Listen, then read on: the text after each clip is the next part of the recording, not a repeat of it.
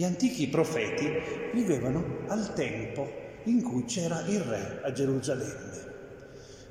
In questo profeta Sofonia è vissuto in un periodo quando non c'era più il regno del nord che era stato distrutto, quindi stiamo parlando delle regioni della Galilea, della Samaria, era stato distrutto dagli Assiri. C'era solo più il piccolo regno di Giuda. E ha cominciato questo profeta a profetare durante un re giusto che si chiamava Giosia, che ha fatto una grande riforma, che ha promosso lo studio della legge del Signore. Però dopo Giosia c'è stato un re ingiusto, Manasse, che ha regnato per 40 anni. Durante questo periodo, che siamo nel 640 a.C. e gli anni successivi, sono, ci sono stati molti profeti. Il più importante è il profeta Geremia, poi c'è appunto Sofonia, Naum, Gioele. Sappiamo come è andata a finire la storia. Poco dopo l'anno 600 la, il Tempio di Gerusalemme è stato distrutto, tutti gli ebrei, il popolo deportato nella schiavitù di Babilonia, in Iraq. Però Dio ha fatto di tutto per scongiurare questo, perché il popolo si convertisse, perché evitasse questo disastro. Un po' come ha fatto Gesù, che anche lui ha predetto che il, tempo, il Tempio di Gerusalemme sarebbe stato distrutto di nuovo. E una delle missioni di Gesù, lo sappiamo, era salvare la distruzione del Tempio, oltre che quella missione che riguarda tutta l'umanità di cui noi siamo per fortuna che c'era anche questa seconda missione di cui noi siamo destinatari. La proposta dei profeti allora praticamente era questa. Primo, una politica estera prudente, non cercare di fregare i babilonesi, non fare il doppio gioco con loro. Eh? Una volta ti allei, ma poi ti allei con i loro nemici, e cerchi di fregarli, perché sennò poi cosa faranno? Cominceranno a aumentare i tributi, cominceranno a trattarti meglio e prima o poi ti distruggono. Cioè, bis- se sei un piccolo, eh, no? Non ti metti a, litigare con un gigante. Quindi dicevano un po' di prudenza, invece loro facevano i grandi re. Ah, noi ci, non possiamo, eh, tanto il Signore ci difende. E calma, fate furbo anche un po'. Secondo, soprattutto all'interno, una politica di giustizia essere fedeli a Dio, quindi non quell'idolatria. Eh, eh, spesso i re pro- proponevano l'idolatria di dei falsi per farsi ap- amici i popoli vicini, eh, quindi per motivi politici, ah, anche perché questi santuari davano soldi, eccetera, ma soprattutto aiutare i poveri. Sono già vessati da tanti problemi, dai tributi. Ecco, bisogna essere giusti verso i poveri. Ma purtroppo lo sappiamo, i profeti non sono stati ascoltati, non come adesso che li ascoltiamo sempre, uguale come ora. E allora questi profeti, specialmente Sofonia, parla del giorno dell'ira, in cui addirittura dice eh, delle cose terribili, che farà sparire l'uomo sulla, dalla terra, che farà sparire il suo popolo. Ecco, è come dire, guarda che se non cambi va a finire male. È come una bella sgridata che a volte si fa, si dice anche parole un po' esagerate, ma per scuotere, ecco. L'umanità, e specialmente il popolo di Dio, è su una china che lo sta portando all'autodistruzione e il Signore lo avverte. E quindi nel, nel, eh, è un piccolo libro di tre capitoli, quasi tutto il libro eh, due capitoli e mezzo sono dedicati proprio a questo giorno del Signore visto come un giorno di castigo eh, del, contro Giuda e anche contro tutti i popoli. Ma nella seconda parte del capitolo 3, proprio l'ultima parte del libro di cui abbiamo letto un pezzetto, si, pa- si apre alla speranza. Ci sarà comunque la speranza dopo la distruzione, perché si ricomincerà da un resto capace di un atteggiamento di fede. Ecco, il popolo, ci sarà ancora il popolo di Dio. C'è chi ipotizza, ma non siamo sicuri, che eh, Sofonia, eh, visto il nome del suo, del suo padre, fosse uno straniero convertito, ma questo non è sicuro, che lui stesso facesse parte di, di popoli stranieri che poi si erano un figlio di un convertito all'ebraismo. Ecco, nel capitolo 3 si parla appunto di questa salvezza in tutto il mondo. Si divide in due parti. La prima parte è di nuovo una bella sgridata contro Gerusalemme, la seconda parte una promessa, la conversione dei popoli, il resto di Israele, anche dopo la distruzione, rimarrà il popolo, un piccolo resto, il ritorno dei dispersi. Sembra un po', eh? adesso che della Chiesa è rimasto un piccolo resto. Eppure il progetto di Dio va avanti. Eh? Cosa dite? Siamo pochissimi, pochissimi che credono oggi. Eppure il progetto di Dio va avanti lo stesso attraverso questo piccolo resto. Non bisogna spaventarsi delle, delle grandi notizie. Dio va avanti nel suo progetto. Allora cosa dice? Guai alla città ribelle, impura, alla città che opprime. Qui non sta parlando di Ninive o di Babilonia, sta parlando proprio di Gerusalemme, dove c'è oppressione contro i poveri. Infatti dice, i suoi capi in mezzo ad essa sono leoni ruggenti, i suoi giudici sono lupi di sera che non hanno rosicchiato al mattino, cioè sono ancora affamati, affamati, vogliono guadagnarci, vogliono corruzione, si mangiano i poveri, ecco, i suoi profeti sono boriosi uomini fraudolenti, cioè sono falsi profeti che dicono solo ciò che fa piacere ai potenti e per così danno qualche offerta, gli danno qualche aiuto. Ecco, quindi quando la religione diventa una, una scusa per, per eh, far contenti quelli che hanno i soldi. Eh? È capitato pure col cristianesimo, questa, questa eh, tentazione c'è sempre presente, eh? attenzione. Pensiamo quanti preti hanno fatto i cappellani di corte eh, in maniera, non dicendo la verità, ma proprio eh, giustificando qualsiasi cosa. I suoi sacerdoti profanano le cose sacre, violano la legge. Ecco, non si sa cosa potrebbe essere questo, questi sacerdoti. Attenzione, erano i sacerdoti del Tempio di Gerusalemme dove si offrivano gli animali in sacrificio. Chissà, faranno qualche commercio, forse commerceranno eh, le carni consacrate a Dio, non sappiamo bene, comunque fanno qualcosa che non va bene. Dio ha eliminato i nemici di Gerusalemme. Eh, se ricordiamo che, che, sotto il re Ezechia Gerusalemme era stata in, eh, quasi distrutta, in, era stata assediata, ma poi inespiegabilmente se ne erano andati gli assediatori. E poi adesso addirittura l'impero degli Assiri è stato distrutto dai babilonesi. E cosa avrebbe dovuto fare il popolo, e specialmente i capi? Guarda che spavento, convertiamoci, che se no il Signore eh, non, ci, non potrà più sempre aiutarci. Invece di convertirci, loro vanno avanti lo stesso. Invece si sono affrettati a pervertire ogni loro azione. Eh, pensiamo, pensiamo il nostro popolo è venuto eh, mani pulite, vi ricordate che c'era tanta corruzione nei politici e che sono venuti i politici dopo? Sono stati peggio di quelli prima, non hanno capito niente. È venuta la crisi economica, vi ricordate, nel 2009, e deve cambiare, è venuta un'economia ancora più egoista. Ogni volta non impariamo mai niente, facciamo sempre peggio. Allora il Signore a questo punto eh, promette che distruggerà Gerusalemme. Ma questo non significa che il piano di salvezza di Dio sull'umanità è fallito. Infatti abbiamo sentito, perché abbiamo letto un pezzettino, chissà come mai eh, quando leggiamo queste letture leggono un pezzetto, poi saltano 4-5 versetti e poi leggono dopo e così capisci niente. Io ho cercato di spiegarvi tutto. Allora io darò ai popoli un labbro puro perché non invochino, perché invochino tutti il nome del Signore e lo servano tutti. E qui c'è una cosa grandiosa. Si promette la conversione dei popoli pagani.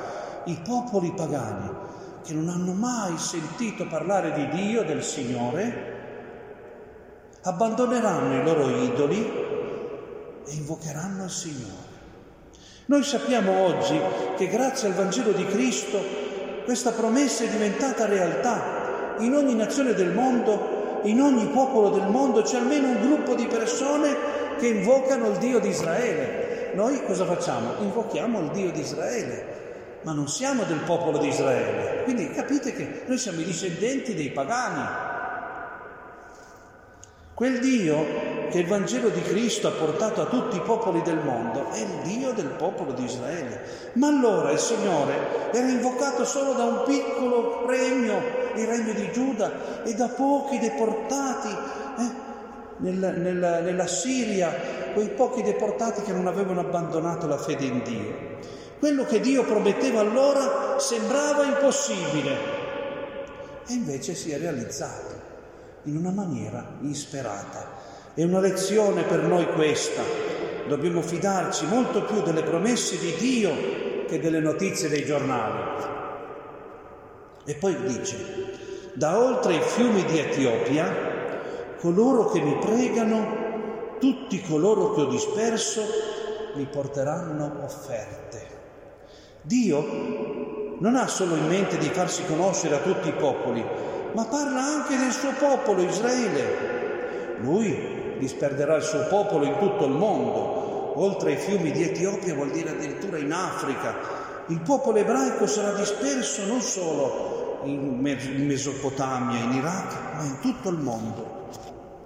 Ma ecco l'intervento di salvezza, in quelle terre lontane non si dimenticheranno di Dio e continueranno a pregarlo coloro che mi pregano, tutti coloro che ho disperso. Quindi continueranno a pregare Dio. E, po- e potranno di tanto in tanto tornare a Gerusalemme per offrire sacrifici al Tempio del Signore. Quindi il profeta predice che il Tempio di Gerusalemme, dopo essere distrutto, sarà ricostruito e che adesso affluiranno ebrei da tutti i paesi del mondo. E infatti non vi ricordate negli Atti degli Apostoli, eh, il giorno di Pentecoste, cosa succede?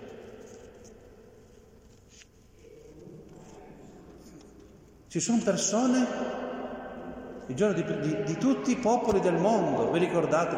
Parti, Medi, Elamiti, stranieri di Cirene, della Mesopotamia, tutti i paesi conosciuti sono lì a Gerusalemme. Non parlano ebraico, parlano il greco, parlano il latino, parlano il persiano, parlano varie lingue, l'arabo, eh?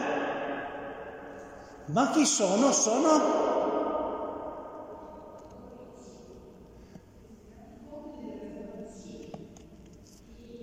sono e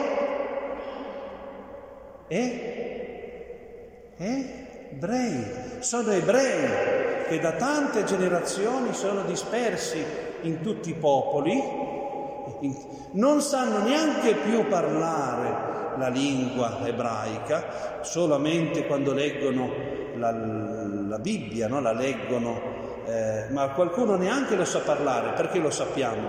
Perché in Egitto, vi ricordate che la Bibbia è stata tradotta in greco, quindi vuol dire che la maggior parte degli ebrei non parlavano l'ebraico ma parlavano solo il greco, quindi ecco, eppure vengono a Gerusalemme perché c'è il Tempio del Signore a offrire il loro sacrificio per, per andare a, a, onorare il Signore al Tempio. Magari ci andranno una volta nella vita, è vero, perché non è possibile andarci, non c'erano gli aerei allora.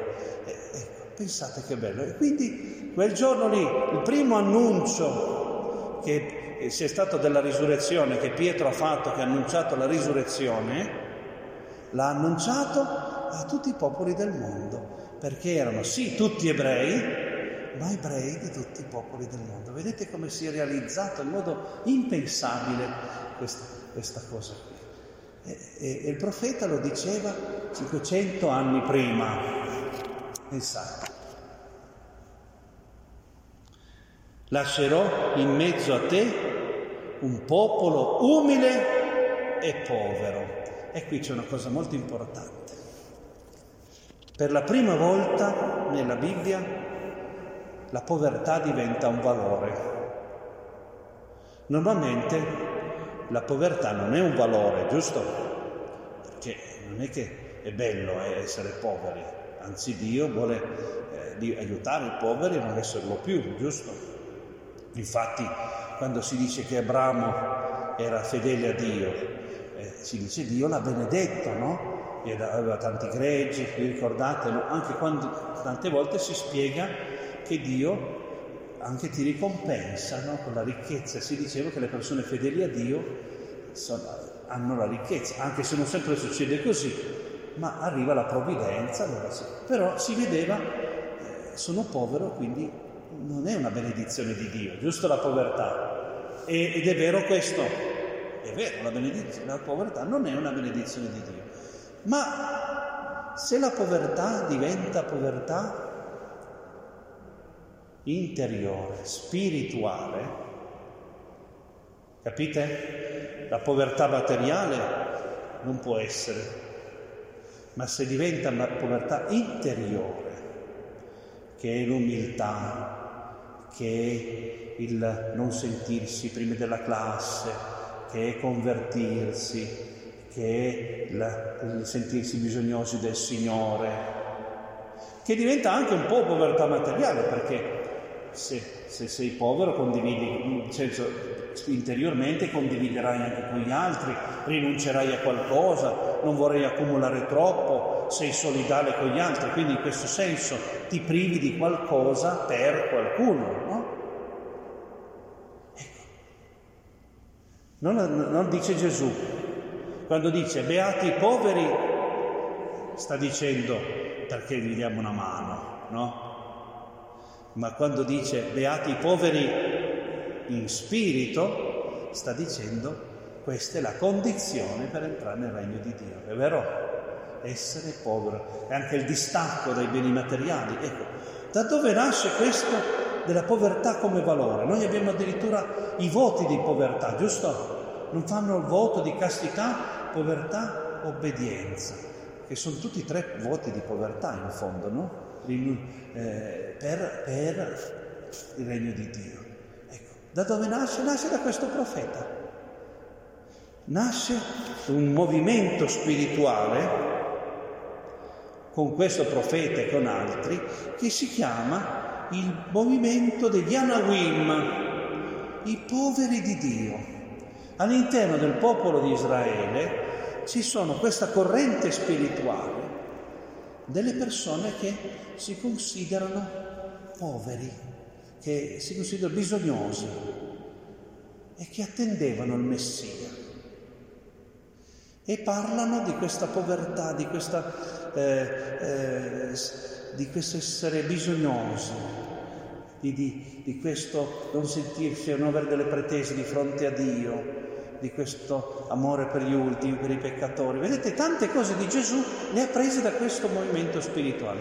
C'è addirittura chi ipotizza che Giuseppe e Maria fossero di questa corrente spirituale, eh?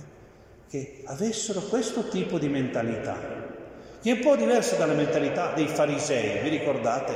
I farisei erano bravi, erano giusti, ma erano ricchi, delle volte erano anche ricchi proprio materialmente, perché era più facile eh, fare tutti quei precetti se eri un ricco, i poveri, i poveri, materialmente non potevano, quindi a volte coincidevano anche, mentre Giuseppe era povero anche materialmente.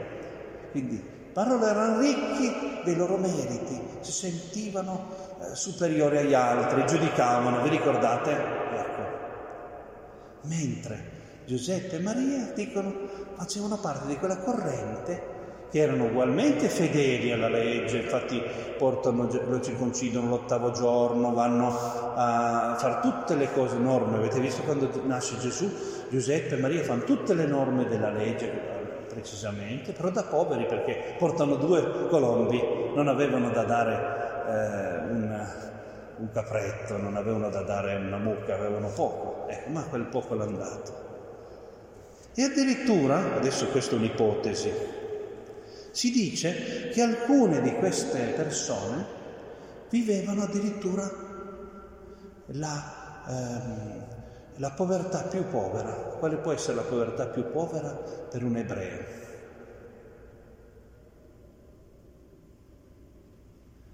Per un ebreo che la benedizione qual è? Dei popoli antichi la benedizione è avere figli e quindi non avere figli. Si dice che avessero fatto questa scelta di non volere, pur essendo sposati, di non avere figli. E allora c'era solo un metodo per non avere figli, eh? non, non, come adesso che ci sono tanti metodi. Allora c'era solo un metodo che era la castità, non c'era altro. Perché dicevano noi viviamo da poveri per avvicinare la venuta del Messia, per dire al Messia che abbiamo bisogno. Adesso questa è un'ipotesi, non siamo sicuri. E quindi la scelta che sembra che Giuseppe e Maria avessero già fatto prima fosse perché facevano parte di questo movimento degli Anaguim. Adesso questa è un'ipotesi di qualche esegeta, magari non c'è niente di sicuro, eh? può darsi che non sia così. Però eh, è interessante eh, quando sentite queste frasi. Eh? Mi lascerò in mezzo a te un popolo umile e povero. Non c'è Gesù che dice imparate da me che sono mite umile di cuore, beati poveri in spirito. Cioè vedete che certi temi sono stati ripresi. Gesù si è almeno ispirato a questi profeti eh? eh? nel, nel suo messaggio. Ma penso che certe cose siano anche state una corrente spirituale che c'era. Sì, c'era chi eh, già prima di lui, certe cose Gesù le ha anche imparate dalla sua famiglia. Sarebbe bello se fosse così.